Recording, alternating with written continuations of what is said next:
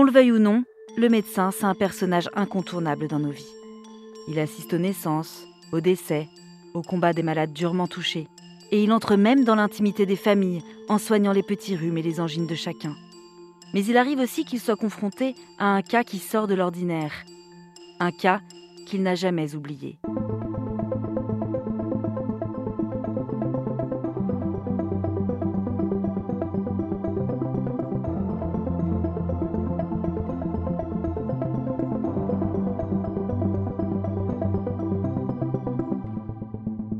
Je suis Éléonore Merlin, journaliste à RTL, et vous écoutez Symptômes. Dans ce podcast, des médecins se confient sur ce patient, pas comme les autres, qui a marqué leur carrière.